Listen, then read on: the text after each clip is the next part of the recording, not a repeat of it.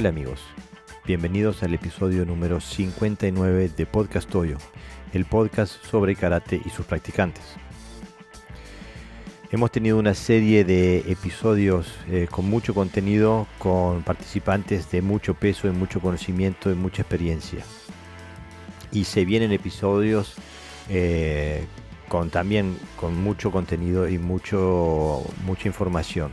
Eh, estamos generando en este momento un podcast sobre los estilos. Vamos a hacer uno específicamente por, cada estilo y en este momento estamos trabajando con el que vamos a hacer sobre Shotokan.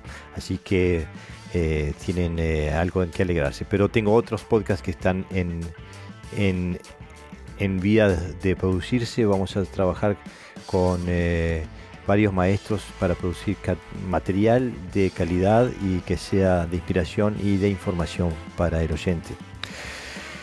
Pero hoy queríamos bajar la pelota al piso. Hoy queríamos hablar de la vida cotidiana del karateca, la cotidianidad de la práctica del karate. Y para eso me senté con eh, José Navarro Sensei y hablamos eh, largo y tendido sobre nuestras experiencias. Así que eh, para el podcast de hoy te dejo con un parate y una reflexión de lo que es el día a día. Pero antes, como siempre, quiero recordarte de que eh, nos puedes escuchar, aparte de las plataformas de, podcast, nos puedes escuchar en la revista mocuso.ar.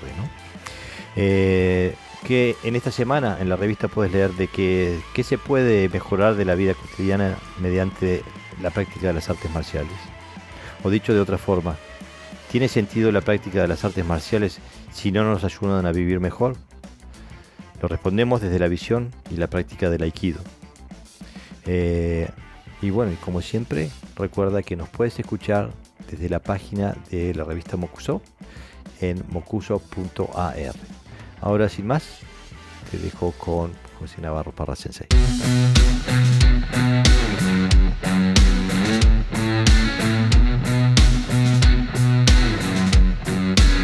Hola amigos, bienvenidos a Podcast Studio.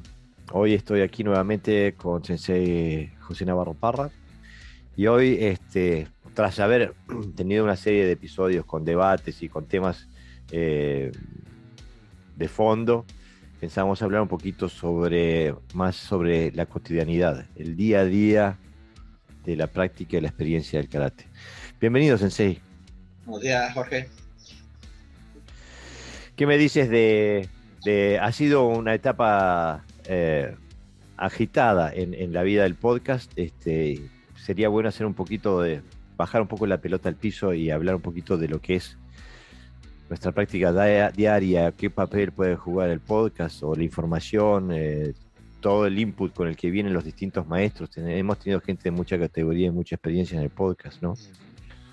Sí, porque al fin y al cabo no, todos o todos los karatecas eh, lo que nos gusta es la práctica, es practicar y, sentirnos bien cuando practicamos, eh, sin ninguna pretensión a lo mejor de, ir más allá, ¿no? sino sentirnos bien, estar bien, eh, aprender, experimentar y, a veces el exceso de información, ¿no? Eh, que es buena ¿no? en, el contexto que, que se tenga, toda la información es, bienvenida, sobre todo si esa información aporta conocimiento, pero, pero creo que el que el karate es más directo y menos complejo, ¿no? Quizás, ¿no? Yo cuando me pongo mi karate o, entreno en mi shandal en casa o en el parque, eh, no estoy pensando tanto en, como en grandilocuencias, ¿no? Sino que lo que quiero es experimentar en ese momento lo que estoy haciendo y sentirme bien y, y, y descubrir cosas, ¿no? Que están están en el karate, pero que también están dentro de mí, ¿no? Que a lo mejor en otros contextos me es más difícil sacarlo y a través del karate, que es donde, donde yo me identifico, digamos que es mi camino, pues eh, tengo logros también de tipo interno, ¿no? Entonces, creo que el karate lo, lo debemos de no simplificar, pero sí, sí, sí eh, ponerlo en, en, un, contexto más universal, ¿no? Sin tanto, sin, tantas complicaciones. Pienso que hay que hay que recargar que el karate es práctica, el, el karate es experiencia, ¿no? O sea que el, karate hay que, hay que vivirlo, experimentarlo, sudarlo, practicarlo. Eh, lo otro, el papel de este podcast, es justamente ser el contexto que nos dé de información dónde practicar, de dónde sacar cosas que puedan influir en nuestra práctica, comprender nuestra práctica, comprender nuestras raíces históricas, etcétera, etcétera. Pero al fin y al cabo, lo único que vale, lo único que tiene valor verdadero es la vivencia que tenemos en, personalmente, individualmente dentro de nuestro karate, ¿no? Lo que hacemos en el dojo, ya sea el dojo, lo que sea, sea el living de casa o sea eh, un, local especial del karate, ¿no? Pero el, nuestro dojo personal, ahí donde nosotros eh, buscamos, investigamos, florecemos, experimentamos, ese es, esa es la, verdadera importancia, ¿no? Este, claro, además en el dojo surgen muchas preguntas, ¿no? Porque es un sitio de estudio. Entonces, cuando estamos practicando y, desarrollando conocimiento y, actualizando información, eh, tanto el maestro que tiene necesidad de, explicarlo a los alumnos como los alumnos no te hacen preguntas y, muchas veces son preguntas muy cotidianas, ¿no? Muy de día. Eh, eh, si se habla del enraizamiento, por ejemplo, ¿no? Pues trabajar ejercicios específicos. Se, también se aconsejan libros, ¿no? Que sean a lo mejor que aporten, ¿no? También algo de ayuda a, nivel teórico, pero sobre todo hay un, un ichi de shi, ¿no? Es una comunicación directa, ¿no? ¿Por qué? Porque los dos estamos experimentando dentro de un mismo, o intentamos experimentar dentro de un mismo plano, tanto físico, que es el dojo, como, personal, ¿no? la, interrelación con el alumno y el alumno con el maestro. Eh, claro, justamente. Y bueno, pienso que en, en, ese, en ese contexto eh, el, podcast tiene un papel a cumplir. este, me, me escriben eh, distintas oyentes me escriben por Facebook o directamente al podcast, me escriben, eh, por ejemplo, que, que hay gente que por, o por falta de recursos o porque los libros vienen muchas veces en inglés o en japonés mm. y ellos no saben el idioma, eh, que el podcast es una fuente de información, eh, especialmente relacionado con lo que es la historia del karate, etcétera, etcétera. también muchos me escriben diciendo que el podcast es, les ayuda en, su motivación para la práctica. Y eso es lo que más me alegra, ¿no? Si el podcast sirve para, darte ese empujoncito que te puede faltar eh, para ir al dojo o salir a la práctica. Este, también tengo a gente que me escribe en discrepancia, ¿no? Eh, eh, y pienso que, y lo comprendo, y pienso que se debe a que tanto tú como yo, Sensei, intentamos justamente filtrar todo por la experiencia personal, la, vivencia personal. Eh, eh, tomamos responsabilidad personal por, sobre lo que sabemos y no aceptamos nada porque alguien nos diga, sino que lo tenemos que vivir en carne propia, experimentarlo en el dojo, sudarlo, meditarlo. Y si no concuerda con la, experiencia que hacemos, no lo aceptamos. Entonces terminamos sacrificando vacas sagradas, rompiendo dogmas y ortodoxias, ¿no? Claro, nosotros no, hacemos un carácter ideológico, ¿no? Le podríamos llamar así. Nosotros no nos basamos en ideas. ¿Por qué? Porque el karate es cambiante, cambia. Yo no hago el mismo karate ahora que hacía antes, eh, sin valorar si es mejor o peor, que para mí lo es mejor. ¿eh? Evidentemente, sí, si no, no lo haría. Entonces, eh, si me baso en ideología, en dogma, de esto es así y da como resultado tal, pues, pues no sería fiel a mi, a mi forma de, ver la vida, que para mi karate forma parte de mi vida, y tampoco sería un pensamiento coherente. ¿Por qué? Porque el karate en sí mismo es, es cambio. Mm. Tú no te puedes basar en ideas, solamente puedes basarte en experiencia. Porque si yo estuviera a a mi mismo pensamiento de ahora, después de tantos años, fuera el mismo de cuando empecé, entonces mm, no fallaría algo, ¿no? ¿no? tiene ninguna lógica, no, o no habría evolucionado o no habría entendido lo que además el propio karate te exige, que es evolución. Por fíjate que la misma metodología dice, hay unas catas básicas, hay unas catas medias, unas catas superiores. Significa que tú tienes que crecer también a nivel físico y a nivel personal, a nivel interno, para también llegar a comprender esas catas, ¿no? Tal como te la plantea la, misma práctica. O sea que, que, si eh, eh, pensamos que el karate es una ideología, una filosofía, una religión, mm, quizás nos podamos equivocar porque, porque la propia práctica es, movimiento. Cada vez que así lo siento yo, por lo menos. Claro, claro. Eh, el tema es que a mí me pasa, hay que aceptar la idea de que el karate es individual, es personal, ¿no? Y aceptar la idea de que cada uno tiene su paradigma, ¿no? Y que eh, se puede parecer al paradigma de otros, pero nunca va a ser igual.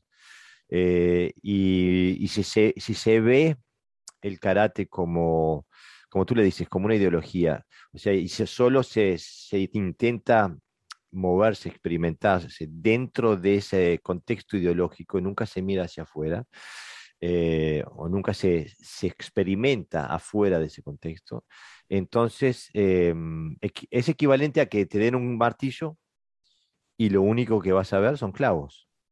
Nunca vas a ser consciente. O el trabajo de campo de un, de un arqueólogo. Una cosa son los estudios que hace y luego tiene que salir al campo y se cuenta con otra realidad.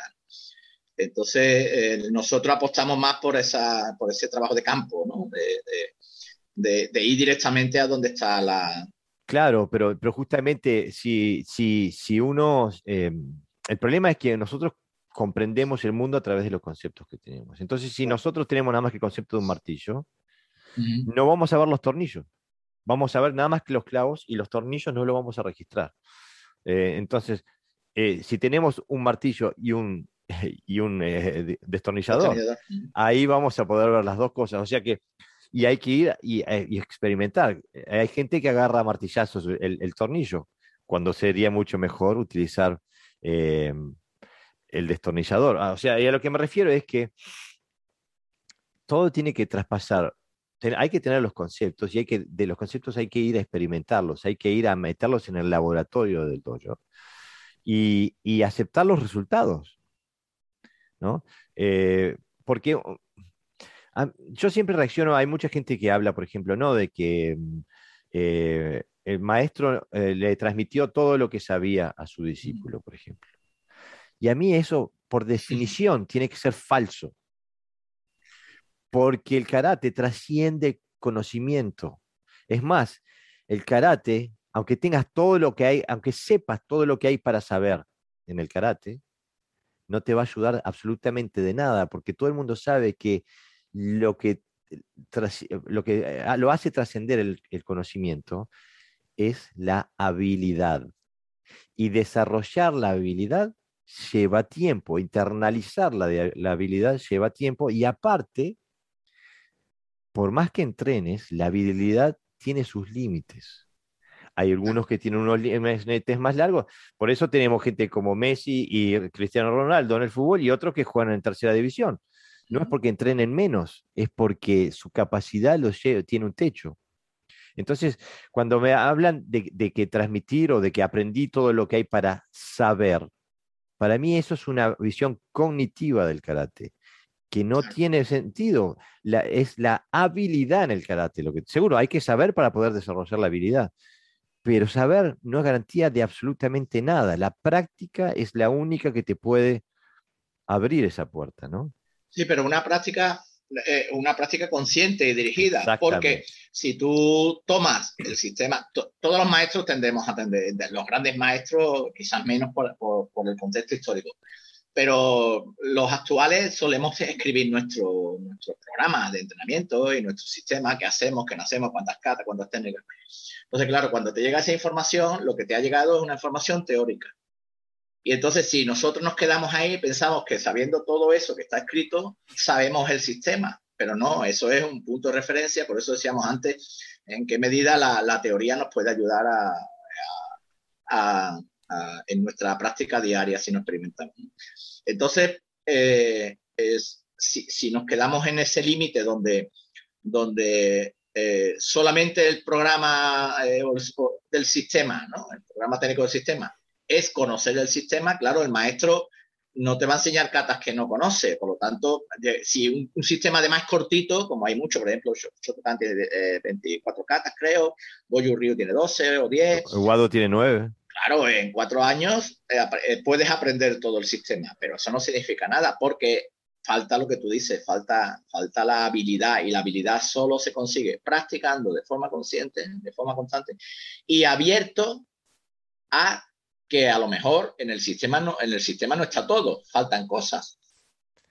A no ser que pensemos que está, que el maestro ya llegó a su límite y ya no, ya llegó a su límite y ya no, no puede seguir progresando. Sé que, que, además iría en contra también de la naturaleza del propio maestro, porque por eso seguía practicando, supongo, para, para, ir cada vez más, más lejos. Bueno, esos son dos, dos temas que, que, que me gustaría uh -huh. tocar, porque aquí en Dinamarca hay un dicho, no sé si existe en castellano, en el, en el idioma español, eh, lo que la, que la práctica hace al maestro, ¿no? Sí. Eh, y es, eh, yo digo siempre que ese, ese, eso es erróneo. La práctica no hace al maestro. Eh, la práctica magistral hace al maestro. Sí, Porque, eh, claro, pero si tú entrenas mal, o, o entrenas, practicas mal, o practicas malos conceptos, o con malas metodologías, vas a ser bueno en ser malo. Y esto no es teoría, nosotros lo hemos experimentado. Exactamente. Quiero decir que nosotros estamos experimentando que hay cosas que, que nos llevan a sitios y otras que no. Exactamente, y, incluso a, a, mí me ha pasado miles de veces de eh, llegar a otro nivel de comprensión y tener que, que gastar años desprogramando una cosa que aprendí para poder programar una, una, una forma mejor de hacerlo, ¿no? O sea que la práctica eh, tiene que ser consciente, como tú decías, Sensei. Pero aparte, justamente, eh, tú dices una cosa que es muy importante, porque dices, eh, el maestro llegó a su límite o aprendió todo lo que había por aprender, porque eh, tendemos a idealizar la maestría de quienes nos precedieron en el karate, como que fueran seres omnipresentes, omnisapientes y eh, eh, que hayan logrado todas las habilidades en, en, el karate. Cuando, y cuando uno, bueno, no, no, tenemos la posibilidad de ver la técnica de, de, los maestros originales, pero cuando vemos la técnica, se puede llegar hasta ver la técnica de Funakoshi Sensei, yo he visto la técnica de Otsuka Sensei, se puede ver, no sé si hay algún, algún video de, de algunos otros maestros, me imagino que sí, que debe haber de algo. Ahí está algo no sé, ¿Hay algo de Mabuni? Sí, sí, de Kenwa no, no sé, pero de, bueno, aquí están sus fotos. Y la foto también dice mucho si tiene conocimiento. A mí me dice mucho la posición de una persona por, eh, por el. Las estructuras, de, ¿no? Las, las conexiones. Pero cuando uno los ve en movimiento, uno dice, oh, eh, es evidente, es evidente a quien está viendo el video y se anime a, a mirarlo con un ojo crítico, como si viera cualquier otra persona haciendo su técnica. Más que crítico, limpio, ¿no? Quizás, ¿no? Claro, seguro, eh, es verdad. O sea, es como si uno viera a otro karateca haciendo algo y diciendo, ah, eso está bien, ah, ahí faltó. Eh, si, uno, si uno se anima a tener esa posición cuando ve a su maestro, se va a dar cuenta de que, por buenos que fueran, eran seres humanos y estaban en el mismo horizonte que nosotros, luchando para aprender, luchando para desarrollar sus habilidades, luchando para profundizar. Eh, y que la naturaleza humana no, no, no, no, permite llegar a la perfección. Entonces, hacer una cosa exactamente de una forma, porque así la hacía el maestro, es negar lo que nos entregaron los maestros. Eh, hay, hay, que, alguien decía, no hagas lo que hacían los maestros, sueña, sueña sus sueños, ¿no? Eh, Pero también hay que saber leer lo que hacen, ¿eh? porque si te quedas solamente en lo anecdótico de la forma, claro, puedes decir, uy, el maestro no es muy bueno, pero claro, es mayor, ¿no? Por ejemplo, ¿no? Eh. Seguramente sería muy habilidoso. Pero, pero yo cuando veo vídeos de, voy más allá, veo que, que, intenta transmitir, qué está sintiendo en ese momento, ¿no? Es su ritmo, su mirada, su, sus sensaciones al moverse, o sea, aquello, aquello que no es tan obvio a lo mejor a, a, a nivel técnico, pero que sí tiene una, una, cierta profundidad. Y a mí me ha pasado. Yo he visto a maestros moviéndose y he dicho, eh, y, ni siquiera he pensado en la técnica, sino que lo que he visto es lo que, es lo que estaba sintiendo en ese momento. Quizás porque a lo mejor mi, mi, mirada se ha dirigido ahí o, o porque él ha sabido transmitir de esa manera tan, tan correcta. ¿no?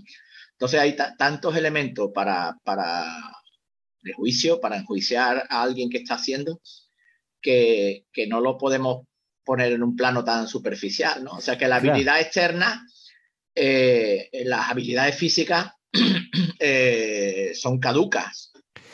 Claro, eh, pero no, pero no todas, ¿no? Pues se puede ver de dónde la raíz.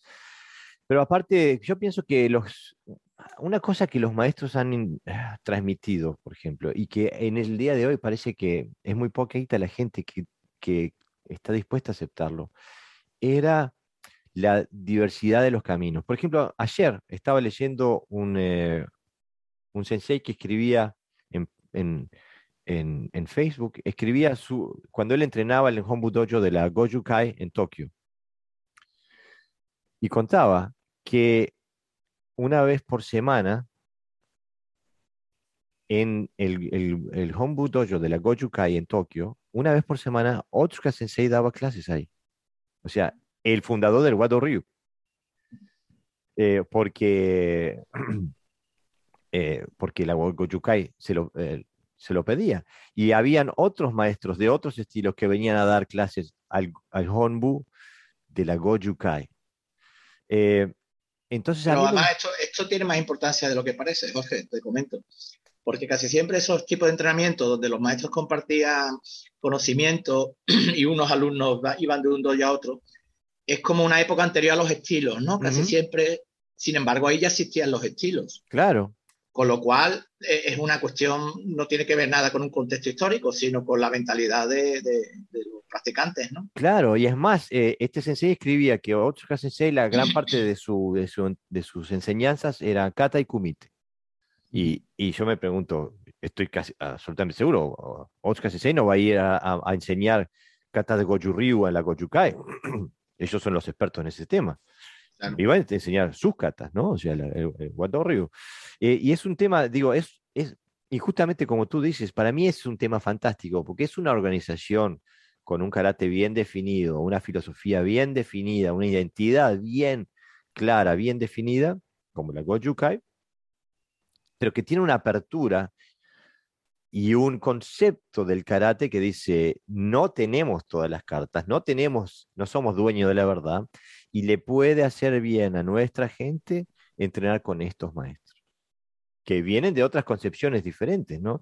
Y digo, y, eso, con, eso en mí resuena, tiene una resonancia muy importante porque es lo que estoy viviendo con el podcast, que veo otros maestros, veo otras concepciones, este, y voy aprendiendo, me voy nutriendo. Eh, por supuesto, bajo mi propia discreción. Agarro lo que siento que me sirve y lo que siento que no me sirve, no lo, no, no lo integro, ¿no? No sé si es, tu experiencia, Sensei. Sí, sí, no, para mí el podcast está, abriendo muchos caminos, sobre todo porque también da voz a, todo tipo de gente. Otra cosa, cada, aquí no, nosotros no estamos en contra de, de nada ni de nadie, solamente que nosotros en nuestra práctica introducimos aquellos elementos que creemos que son válidos y los que no, no. No nos sentimos comprometidos con, con modelos de, de práctica, ¿no? sino que vamos experimentando. Y la oportunidad, por ejemplo, yo eh, suelo reescuchar incluso el, este podcast, por ejemplo, yo lo volveré a escuchar, ¿no? Me pondré los cascos y para ver, ¿no? Dónde hemos errado, dónde, eh, qué podemos aportar, eh, la visión que tienen otros maestros a nivel teórico sobre su escuela. Yo, por ejemplo, desde que conocí el Chorin Ryu directamente, de manos de algunos maestros que participan en el podcast, a mí me han abierto como nuevos modelos de, de estudios, ¿no?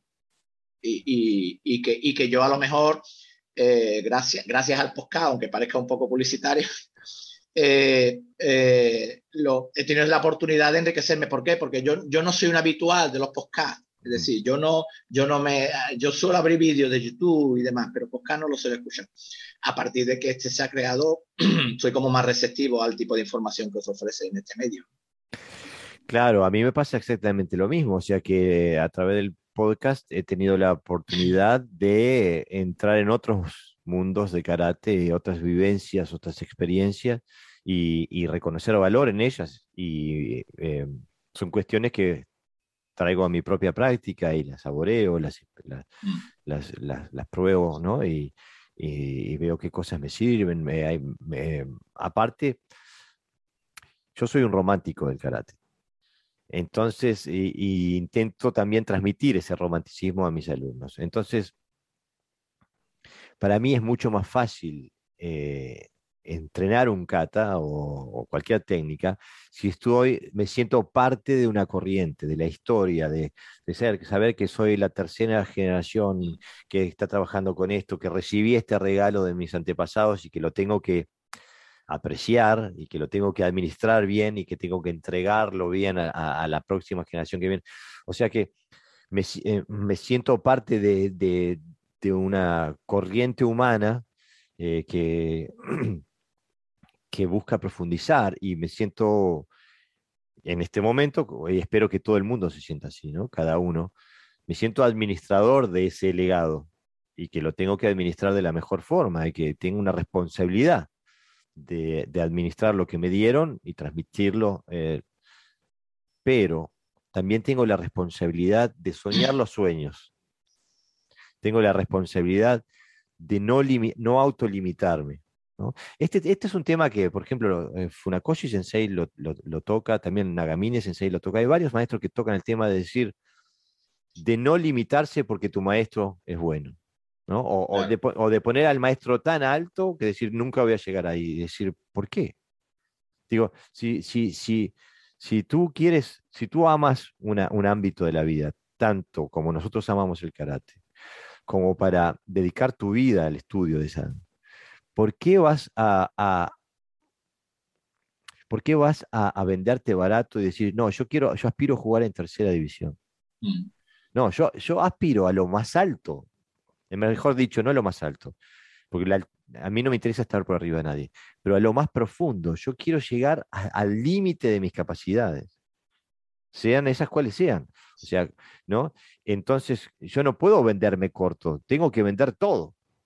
Claro, es que no tiene ninguna lógica. Es que eh, eh, ni siquiera tiene una explicación sociológica, porque la idea es ir a más, es decir, que, las, nuevas, las siguientes generaciones sean más fuertes, más sanas, más, que tengan más conocimiento que las anteriores, ¿no? Porque si no hay un... no, primero hay un estancamiento y luego habría un retroceso. Entonces, claro, practicar un arte tan exigente, yo, yo, lo llamo arte, me gusta llamarlo, porque para mí lo es, eh, un budo, como quieras llamarlo, ¿no? Más, un poquito más tradicional, eh, tan exigente, que te exige siempre lo máximo para poder desarrollarte.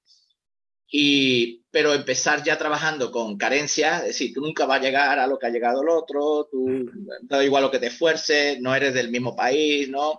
Eh, estás en otro contexto histórico, por lo, por lo tanto no vas a entender lo que pasaba en aquella época, porque mi, mi idea no, no es imitar época, no es, llegar a lo más alto. Y para llegar a lo más alto, tienes que practicar siempre con la convicción de que vas a llegar a ser mejor de todo lo que hay detrás. Y eso requiere un esfuerzo psicológico. ¿Por qué? Porque la propia tradición te está diciendo que como que estás siendo un poco... Eh, eh, que es imposible ser como el maestro. Que el maestro llegó a la perfección, como hemos dicho antes, y que todos los demás que están por debajo que ni aspiren, ¿no? Que, tú practicas toda tu vida, pero que sepa que vas a ser un segundo, ¿no? Quizás sería la palabra. Pero las experiencias que él tuvo pueden coincidir con las mías o no tienen por qué coincidir, porque no somos seres iguales, porque además hay muchos factores que no tienen por qué hacer coincidir esas experiencias. ¿eh? Hay un, un contexto social, hay un contexto histórico, hay un contexto personal, hay un contexto profesional, bueno, hay infinidad de contextos que puede ser que no te lleven al mismo nivel, pero puede ser que te lleven a, más alto. Entonces, claro, si tú ya empiezas diciendo, da igual lo que yo haga, mm, que siempre voy a estar limitado, o yo diría que autolimitado, ¿no? Por nuestra forma errónea de, pensar, sobre todo porque se nos, se nos ha impuesto una serie de normas como si fuera las reglas máximas que no puede traspasar donde parece ser que porque tú aspires a más, estás como siendo un poco eh, irrespetuoso, ¿no? Con el, Exactamente. con el maestro, ¿no? Entonces se nos está dando una serie de códigos morales eh, mm, que nos impiden progresar de, de, manera adecuada, ¿no? Como se diría en, una escuela, ¿no? que te limitan, ¿no? Eh, entonces me parece que no, que algo está fallando ahí. Claro, digo, yo para mí personalmente, y sé que esto quizás pueda provocar a, algún oyente, para mí la única forma sincera eh, de practicar, la única forma sincera de, de, corazón abierto del 100% de entrega, de practicar, es aspirar a la maestría. Eh, todo por debajo de eso eh, para mí es una falta de entrega y una falta de sinceridad. Este, y bueno, para mí es también un tema cultural. Hay una cultura del karate donde hay que irse a menos y hay que, hay que eh, siempre apuntar más abajo. Eh, yo pienso que no, yo pienso que por lo menos lo que guía mi, mi, mi práctica es eh, llegar lo más profundo posible, lo más profundo posible, sin eh, definirme por lo que haya eh, hecho otra gente, o que lo haya hecho mejor o lo haya, lo haya hecho peor, y sin definirme por si esa gente vino antes que mí en el tiempo o es contemporánea conmigo. son, puntos de referencia. Exactamente. En nuestra vida tenemos muchos puntos de referencia, unos más acertados que otros, y a medida que crecemos nuestros puntos de referencia cambian, porque nuestra visión del mundo también cambia. No, no, eh, para, eh, un ejemplo muy clásico, ¿no? Al principio en la familia el punto de referencia y cuando crece ya no es la familia solo, Exactamente. Que, aumenta ese punto de referencia. Entonces, eh, definirse exactamente mm, queriéndose como era aquel maestro. Yo, yo por ejemplo, eh, durante muchos años he practicado Shotokai. Shotokai es una escuela que tiene muchas cosas positivas, tiene mucho valor intrínseco y si profundizas en ella llegas lejos. Estoy convencido, a mí me ha ayudado en muchos aspectos. Pero tiene también un aspecto muy dogmático. Entonces, eh, se, ve siempre al maestro como algo inalcanzable, donde tú no puedes llegar, ¿no? ¿Por qué? Porque él ha creado eso y claro, tú, eres como un ser insignificante a su lado, ¿no? Entonces, eh, eh, eso es perverso. Mm. Es perverso porque eh, no solo te impide desarrollarte como karateka, sino que te impide desarrollarte como persona. Claro. Porque para mí va las dos cosas juntas. Y eso es una manera, es una visión del karate que creo que es errónea y creo que nosotros debemos de decirlo, porque hemos experimentado en nuestras propias carnes que eso no nos conducía a nada, sino simplemente a estar siempre bajo un estilo, bajo unas normas y por donde soplar al viento, por ahí vas, ¿no? No podías tener ni una, ni, da igual lo que experimentaras, siempre, porque da igual lo bueno que fueras o que, o que eres, o da igual lo que experimentes, siempre tu experiencia va a estar por debajo de, aquellas personas que se idealizan. Pero, pero eso es, perverso, ¿no? Desde el punto de vista humano. Porque nosotros eh, eh, cogemos ese modelo para mejorarnos mm. y para llegar lo más lejos posible. Si no, es un modelo erróneo. Y esto eh, puede parecer a lo mejor de cara a una visión más, menos crítica, ¿no? No, hombre, no, el maestro es el maestro, evidentemente, el padre es el padre y, la madre es la madre. Pero eso no quita que yo experimente otras cosas y pueda llegar, eh, no sé si más lejos, pero más lejos de mí, o sea, donde yo pueda llegar. Yo no compito con ese maestro para ser mejor que él. Yo lo que quiero es llegar más lejos de mi experiencia cada día. Y si, y si eso, y si esas ideas que se han inculcado me limitan, pues habrá que romperla. Claro. Pero aparte niega un poco también lo que, la, herencia, que el legado de los maestros, porque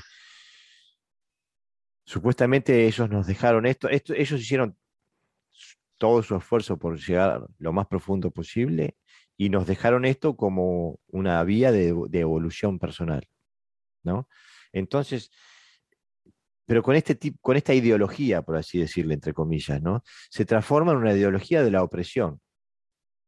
Eh, se transforma en una, ideología de cómo tú no vas a avanzar, porque yo y, de la, y, de, la involución. Exactamente, porque, vas para atrás. el, mi primer maestro era el mejor, el segundo era peor porque no pudo llegar a donde el tercero peor, si nosotros estamos en décimas generaciones, ¿qué somos entonces? Exactamente. Implícitamente somos basura. Por eso, eh, por eso pienso que hay, que hay que romper esas cadenas. Pero Sensei, tú también decías una cosa que me gustaría explorar un poquito también. Eh, yo sé que cuando tú lo dices, lo dices porque tienes una idea bien clara de por qué lo dices. Pero quiero hablar de eso porque mucha gente lo usa al pasar. ¿no? Eh, eh, la gran mayoría de la gente lo, ve desde una forma de la estética exterior, que para mí eso es totalmente erróneo. Pero hablabas del karate como un arte. ¿Te animas a desarrollar la idea un poquito? Sí, porque dentro del karate hay una parte que es expresión personal, es creatividad. Eh, uno, cuando empieza a practicar, quizá empiece con unos modelos pero luego eh, el propio avance te va haciendo que, tengas que transformar, que tengas que modificar, incluso crear ¿no? elementos nuevos para desarrollar aquello que tú tienes en, tu idea. Es una forma de que de, de, de acabar expresando aquello que tú sientes a nivel externo y para eso a veces hay que crear nuevos modelos, hay que, hay que crear nuevas técnicas. Eh, para mí eh, el, karate es movimiento, movimiento es energía y la energía solo se puede mover de forma correcta si, si, si es creativa, es decir, si, si no se extingue ¿no? por sí sola. Entonces, yo no, no veo eh, cualquier movimiento humano que esté relacionado con el progreso personal o, el desarrollo interno de, mm, tiene que tener una parte creativa. Eso, a eso, a eso voy, Sensei, porque eh, normalmente cuando hablamos de, arte, eh, la gente hace hincapié en la, en la experiencia del observador. O sea, eh, ah, esto es arte porque es bonito de ver, tiene una estética de ver. Y en realidad, digo... Bueno, no todos los artes son Bueno, va, en el ojo del observador, ¿no? Este, eh, entonces, muchas veces se busca la estética en la técnica basado en, que el, eh, el, karate es un arte. para mí es importante clarificar que en, en, no hay nada conceptual en el karate o en el budo que los defina como artes. ¿No? Eh, o sea, el karate eh, o el tode o el ti o lo que se busque dentro de la, la tradición okinawense que después vino a Japón y después al mundo, que ahora le decimos karate, nada ahí adentro lo define como una parte artística, especialmente no estética. El budo es el camino de parar la, lanza. O sea, eh, no, lo no tiene una definición, una definición conceptual que hable de la parte artística. Ahora bien, eh, y especialmente no de la parte estética, incluso eh, es, conocido por la gente de karate, sabe que si uno mira los estilos okinawenses, por ejemplo, son estéticamente son mucho menos eh, eh, digo, son mucho más feos, por así decirlo, que, lo que viene después en algunas, algunas ramas del karate japonés. Este, o sea que, y, son feos porque no les interesa ser lindos. Digo, eh, para mí, yo estoy completamente de acuerdo contigo, Sensei, es que la parte del arte que tiene el karate y, y el arte marcial tiene que ver con el proceso creativo que que tiene lugar en el interior de la persona que está practicando y no en, eh, la vivencia de un observador. Es, importantísimo porque si no empezamos a poner parámetros estéticos de la vivencia de un observador en el desarrollo de nuestra técnica. Eh, y entonces terminamos no pegando para pegar o golpeando para golpear, sino que terminamos pegando para que le parezca a un observador, le parezca que estamos pegando bien. Claro, pero yo no, yo no hago arte cuando hago karate, quiero decir, pero tengo la necesidad de expresarme de, fuera adentro y eso crea arte. Mm. O sea, yo cuando hago karate, hago karate. Yo pienso siempre en las funciones de las técnicas, eh, en las tácticas, no, no digo, voy a hacer un karate artístico.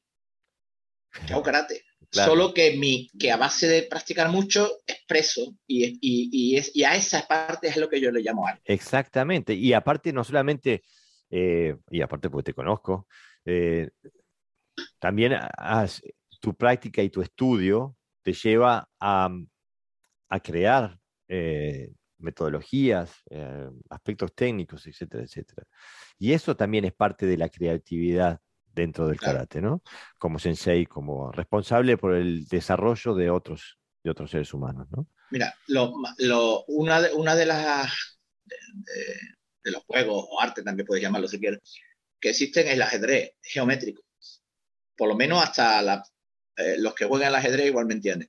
Hasta la ficha 22, ¿no? O sea, hasta el movimiento 22 casi todos los expertos que saben jugar se basan en sistemas, sistema mm. el sistema de capa blanca, la defensa catalana, etcétera, etcétera, ¿no? De los muchos sistemas, sistema Lequín. Pues eh, llega Andersen y te hace la inmortal, que es una, la partida más famosa que existe dentro del mundo del ajedrez. Y es entregando todo absolutamente. Pa, pa, pa, pa y le gana, vence al otro. ¿Sabes? Y entonces aparece de la geometría del ajedrez, aparece el arte. Y a partir de ahí se empiezan a crear lo que se llama el ajedrez artístico, partidas artísticas. Y, que, pero en principio es, es, aburrido, ¿no? Para alguien que lo pueda ver si se basa solo en los movimientos de... Si solo el objetivo es, es que no te coman lo menos, que te coman lo menos posible y tú comer todo lo que puedas. Y si puedes ser el rey, mejor, ¿no? Entonces, eh, un poco esa idea, ¿no? Yo empiezo a practicar y, y soy geométrico desde el punto de vista metodológico pero hay un momento en que tengo necesidad de crear. Y yo creo que no es algo personal en mí. Yo creo que todos los que llevan mucho tiempo tienen, tiene esa necesidad.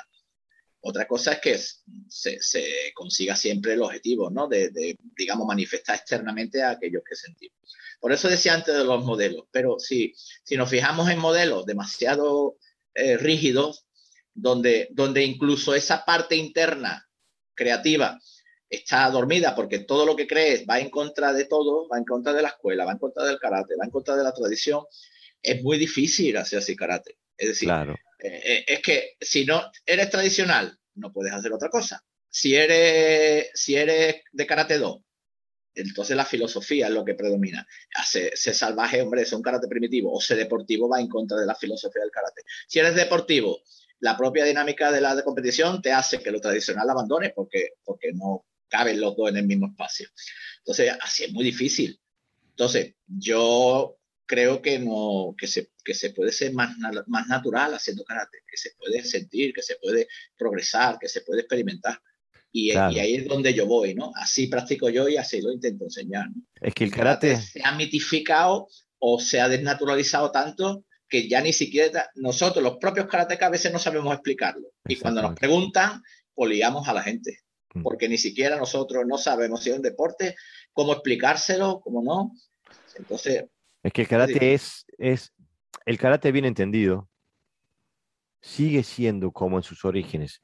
Como decía eh, eh, Gerardo Alves Sensei el otro día que decía, era, era el té de Pepe, era el té de Jorge. O sea, el karate bien entendido sigue siendo la expresión individual eh, de un sensei específico. Digo, aparte, digo, ah, yo veo, por ejemplo, las metodologías que usamos en mi dojo, ¿no? Eh, yo heredé un montón de metodologías, por ejemplo, donde yo me formé, eh, uno de los entrenamientos básicos era el Sanbon Kumite, por ejemplo, y Kohon Kumite, eh, donde un atacante hacía tres técnicas de ataque, de Kihon, por supuesto, y, el, el, defensor hacía tres técnicas de defensa conocen también de Quijón y contrarrestaba en, el cuarto tiempo con una técnica de Quijón. Eh, de esas teníamos un montón de series, ¿no? Teníamos el Genka Kumite, el eh, eh Oyo Kumite, eh, Ippon Kumite, Sambon Kumite, Gohan Kumite, etcétera, etcétera. Mis alumnos jamás han entrenado ninguno de estos. Fue lo primero que saqué de mi currículum. Eh, porque para mí eh, no solamente no aportan nada, y ya sé que ahí allá ya saltó un montón de gente entre los oyentes, eh, no aportan nada, sino que, que aportan cosas que son contraproducentes, ¿no? Eh, y por eso eh, las eliminé completamente de, nuestro programa de entrenamiento. Tenemos un montón de comités, tenemos Tegumi, tenemos Kakie, tenemos un montón de cosas que son diferentes y que si no las desarrollé yo, las traje de, otros karatecas que, de los cuales aprendí y me parecieron metodologías valiosas para llegar al, resultado que yo quiero llegar.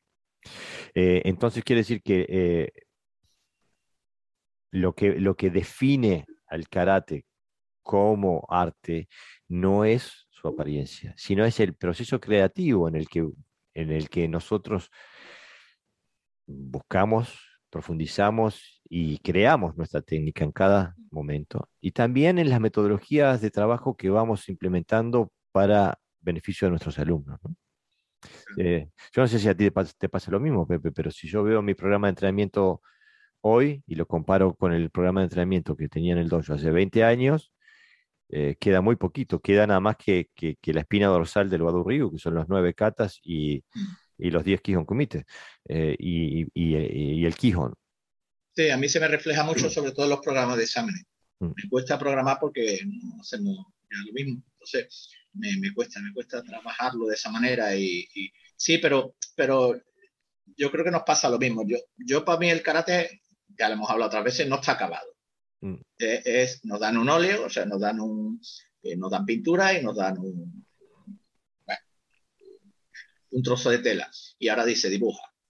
Mismos colores, mira, en unos talleres de, pintura que, que, yo asisto de vez en cuando, porque forma parte del trabajo que hago, del tema de los talleres que hacemos en el colegio, la, profesora le da a los niños pinceles, le da pinturas del mismo color a todo. Y el, óleo se llama el, papel en blanco, ¿no? Y ahora les da la idea. Le dice, vamos a trabajar hoy sobre la primavera. Y cuando ve a cada niño eh, dibujando, mismos colores, misma temática, todos diferentes. Los trazos, algunos son sucios, otros más limpios, otros más creativos, otros son más salvajes, otros más... Eh, pero todos son bonitos, ¿no? O sea, eh, es, no, no hay nada fijo. ¿Por qué? Porque se le está exigiendo que sea creativo, que sea él. Pero si le dieran, dijeran, no, pero además tienes que hacer una casa de tal manera, posiblemente quedaría más bonito a nivel visual, comparamos con eso con la técnica, pero no sería arte. No mm. estaríamos expresando nuestras emociones, nuestra vivencia dentro de, esos trazos, ¿no? Entonces, para mí el karate es igual, ¿no? Evidentemente, ahora, a no ser que tú quieras hacer un pintor que tiene que pintar rostro, entonces ahí sí se necesita una técnica. Pero, pero eh, el, independientemente, la técnica, digamos, que se le sumaría para, para ser eh, mejor pintor, pero no le puedes anular la creatividad, que es lo que hace un, un, karate demasiado estricto, que, te, que al artista le dice cómo tiene que mirar y cómo tiene que sentir, ¿no? Mm. Y, eso no es un artista, es simplemente un imitador de modelo. Claro, eh, eh, justamente porque también hay que, digo, yo tengo una visión intuitiva del comité. O sea, eh, para mí sirve bastante poco y hay que, hay que terminar bastante temprano el entrenamiento de él hace una cosa y tú respondes con otra. Eh, por, eso para mí el, tipo de entrenamiento como el Kakie eh, da mucho más porque te enseña a no trabajar desde parámetros técnicos, te enseña a trabajar desde parámetros energéticos y estructurales. Ahí donde hay empuje, tú cedes, ahí donde hay hueco, tú llenas. Ahí donde hay eh, eh, fortaleza, no vas, ahí donde va, ves flaqueza eh, estructural, ahí es donde vas. Entonces, em, no te condiciona a tener que tener una, tomar una, decisión cognitiva de qué hacer, porque tu cerebro no está no es una, tu parte, la parte cognitiva de tu cerebro no es algo que esté, sea presente en lo que haces, sino que llenas los vacíos que sientes, que percibes, y, das vacío a la llenura que, que siempre llevándola ahí donde a ti te, sirve tácticamente. No, eh, tenés el micrófono apagado, Sensei.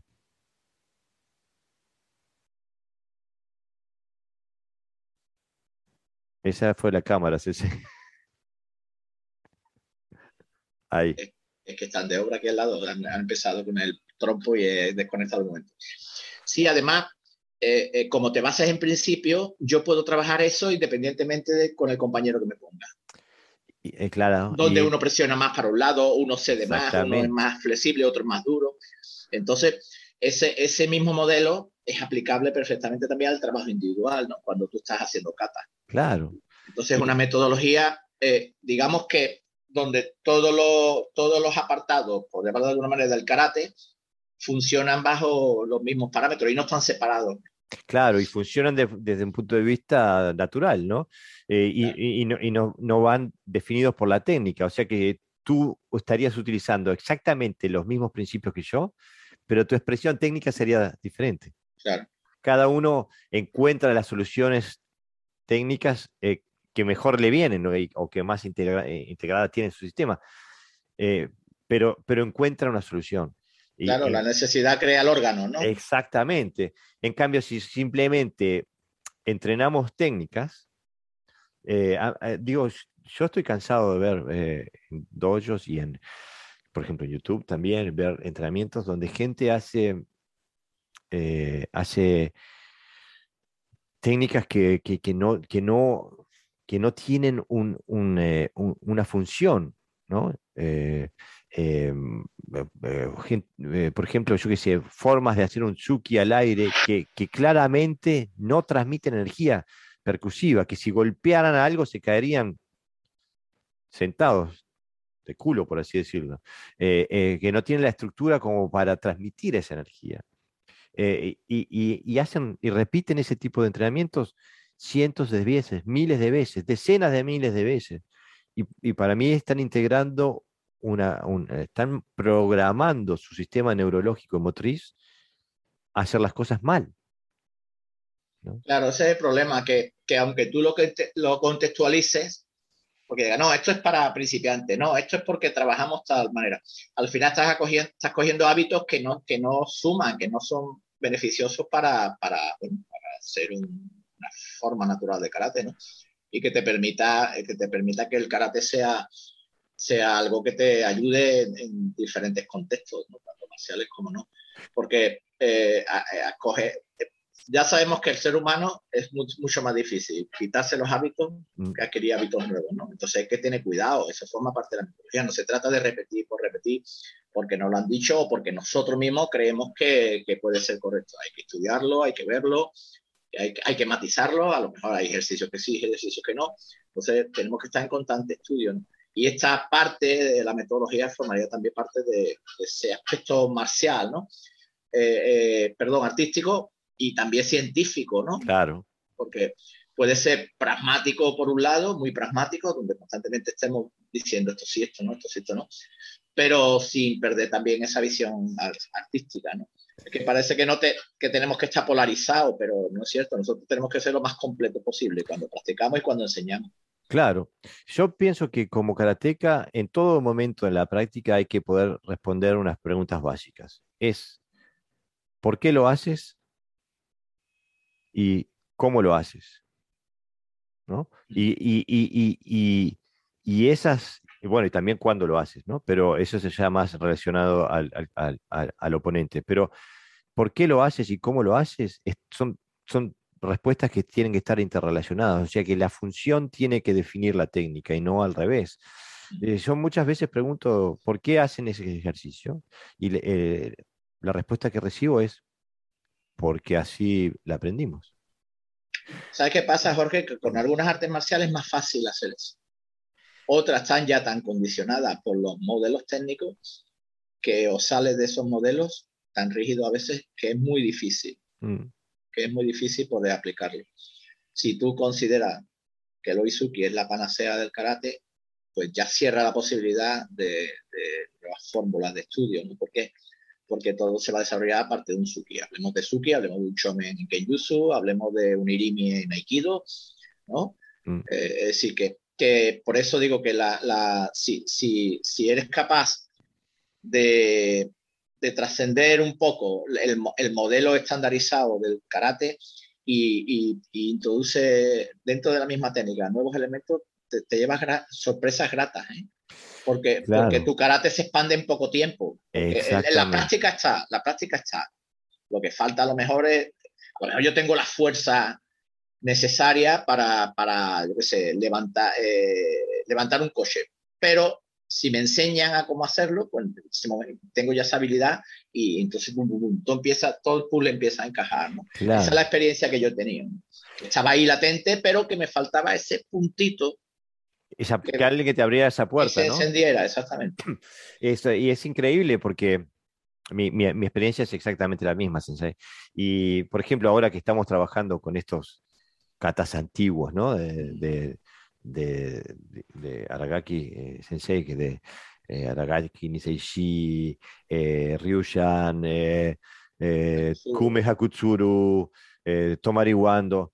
Y uno se da cuenta que, por ejemplo, lo que no, lo que, las técnicas que son las técnicas de base del karate, el tsuki, por ejemplo, es casi inexistente en ese, en, en, en, en ese karate antiguo. Había muy poquito tsuki.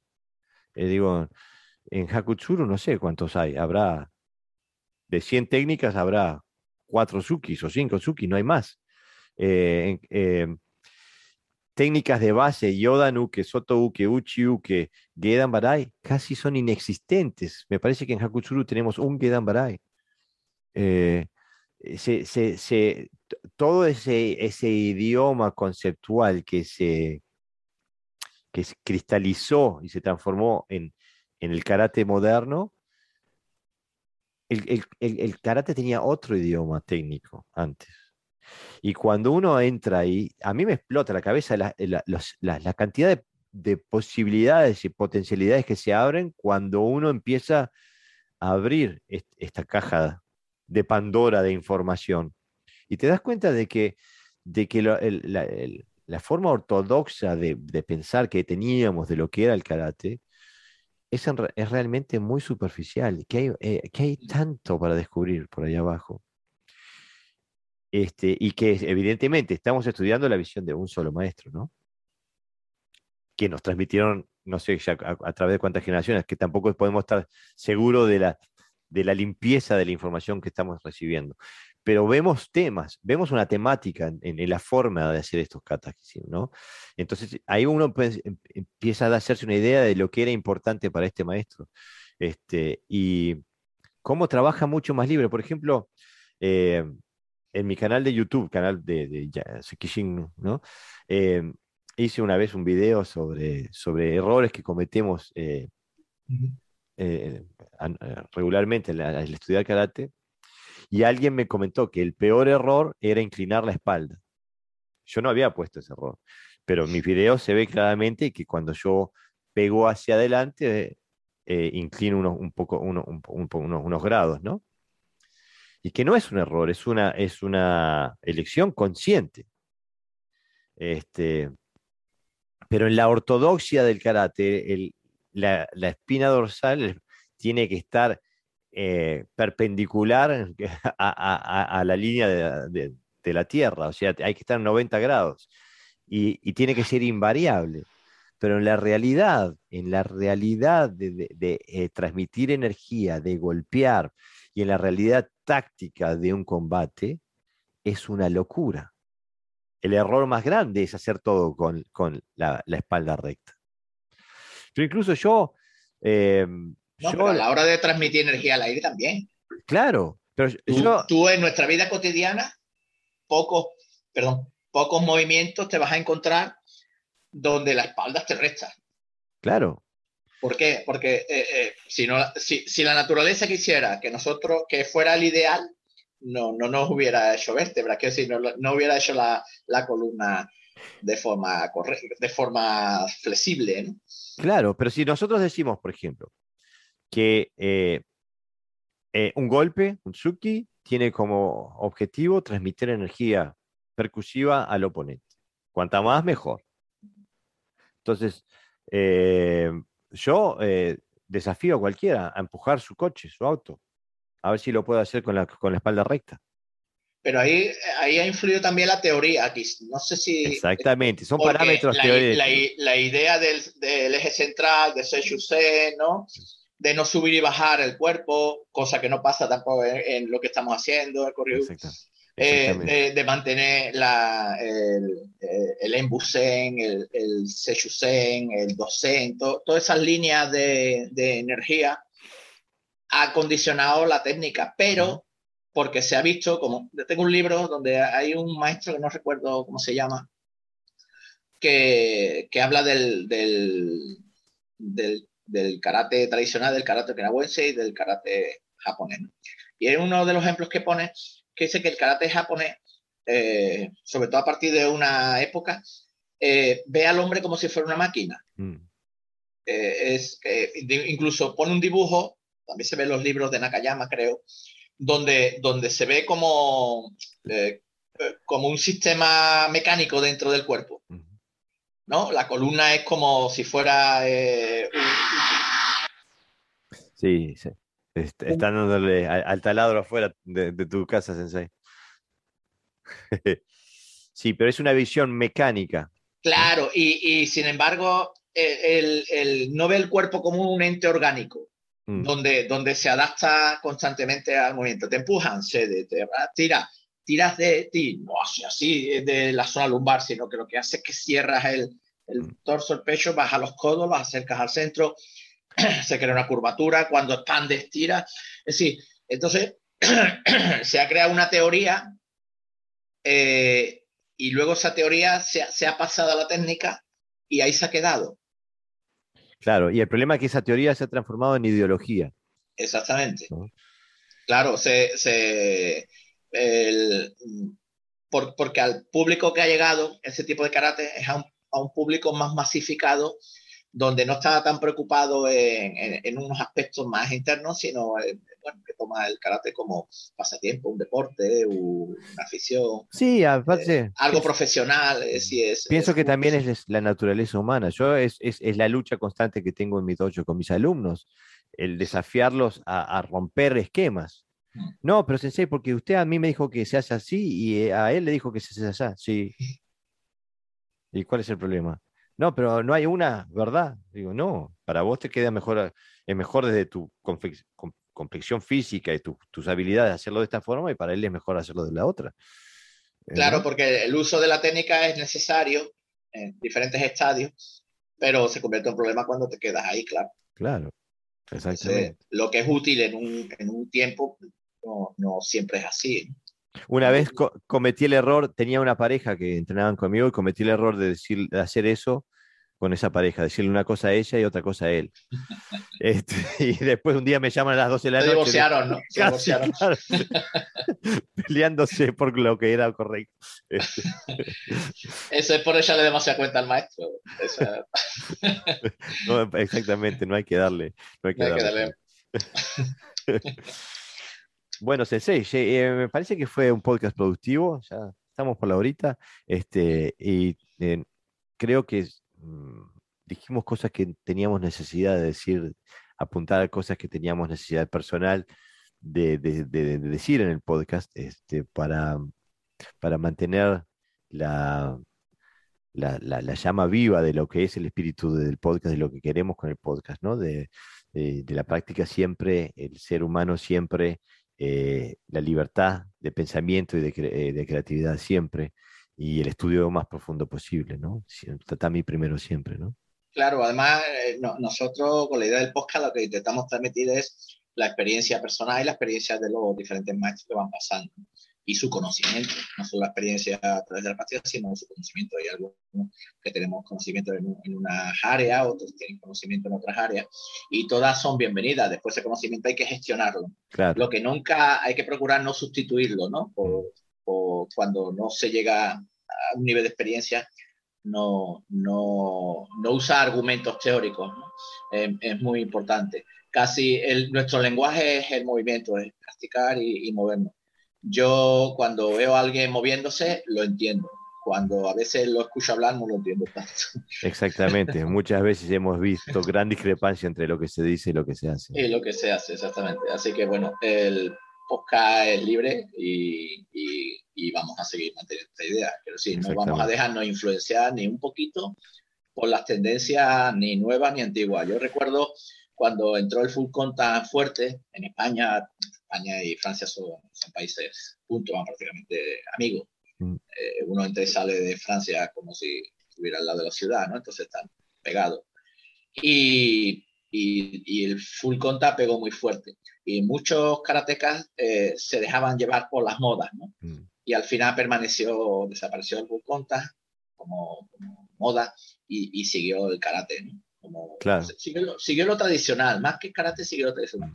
Y, y desde ahí por lo menos en, la conciencia que yo tengo, el recuerdo que yo tengo, eh, vinieron muchas cosas, vinieron el full contact, luego kickboxing, luego las diferentes ramas, eh, sigue, ¿no? Sigue mm. como las tendencias de moda. Entonces uno tiene la opción de seguir fuerte a lo que, a lo que él cree y lo que busca y lo que está experimentando, o dejarse arrastrar un poco por las modas, ¿no? Entonces el, el, podcast es eh, tener que expresar esa idea. Nosotros, si la moda mañana es hacer karate tradicional, haremos podcast de carácter tradicional o no, dependiendo de, lo que nosotros veamos. Si es la moda, como pasa ahora, un carácter más deportivo, mm, no tenemos por qué hacer un podcast exclusivo para el carácter deportivo, sino que el maestro que venga, que le interesa, o hablará de eso. Claro. Pero él a nivel personal, pero no porque el podcast se, se cree específicamente para atraer a público. Exactamente. Y, bueno, y ya lo hemos probado. Hemos traído acá uh, senseis de, distintas tradiciones, distintos enfoques, desde gente de élite en la parte deportiva, de élite mundial en la parte deportiva, a gente que va muy profundo en la, en la, parte tradicional, en la parte funcional del karate. O sea, no nos vamos todos a... los estilos. Exactamente, Incluso eh, a veces también de diferentes artes marciales, aunque poquito menos, porque mm. está definido, pero también podría ser un momento dado interesante escuchar la visión de, de otros artistas marciales. De otros artistas mm. marciales, ¿eh? que a lo mejor eh, tienen una visión diferente de, este mundo. Sí, eh, digo, es, es, para mí es imperativo, para aprender karate es imperativo salir del karate y ver ver su karate desde la perspectiva de otras artes marciales. Hay que practicar otras artes marciales también. Es parte de la educación básica de, del karateca. Este, y bueno, los maestros antiguos jamás se dejaron eh, limitar por, por la definición de cuál era el arte marcial que hacía el otro. Eh, si servía, lo incorporaban. ¿no? El karate siempre fue profundamente ecléctico. Sirve, eh, si sirve es mío, si no sirve no. ¿no? Este, y así seguiremos en el podcast. Sensei, como siempre, fue un gustazo. Y bueno, y hasta la próxima. Igualmente. Hasta la próxima.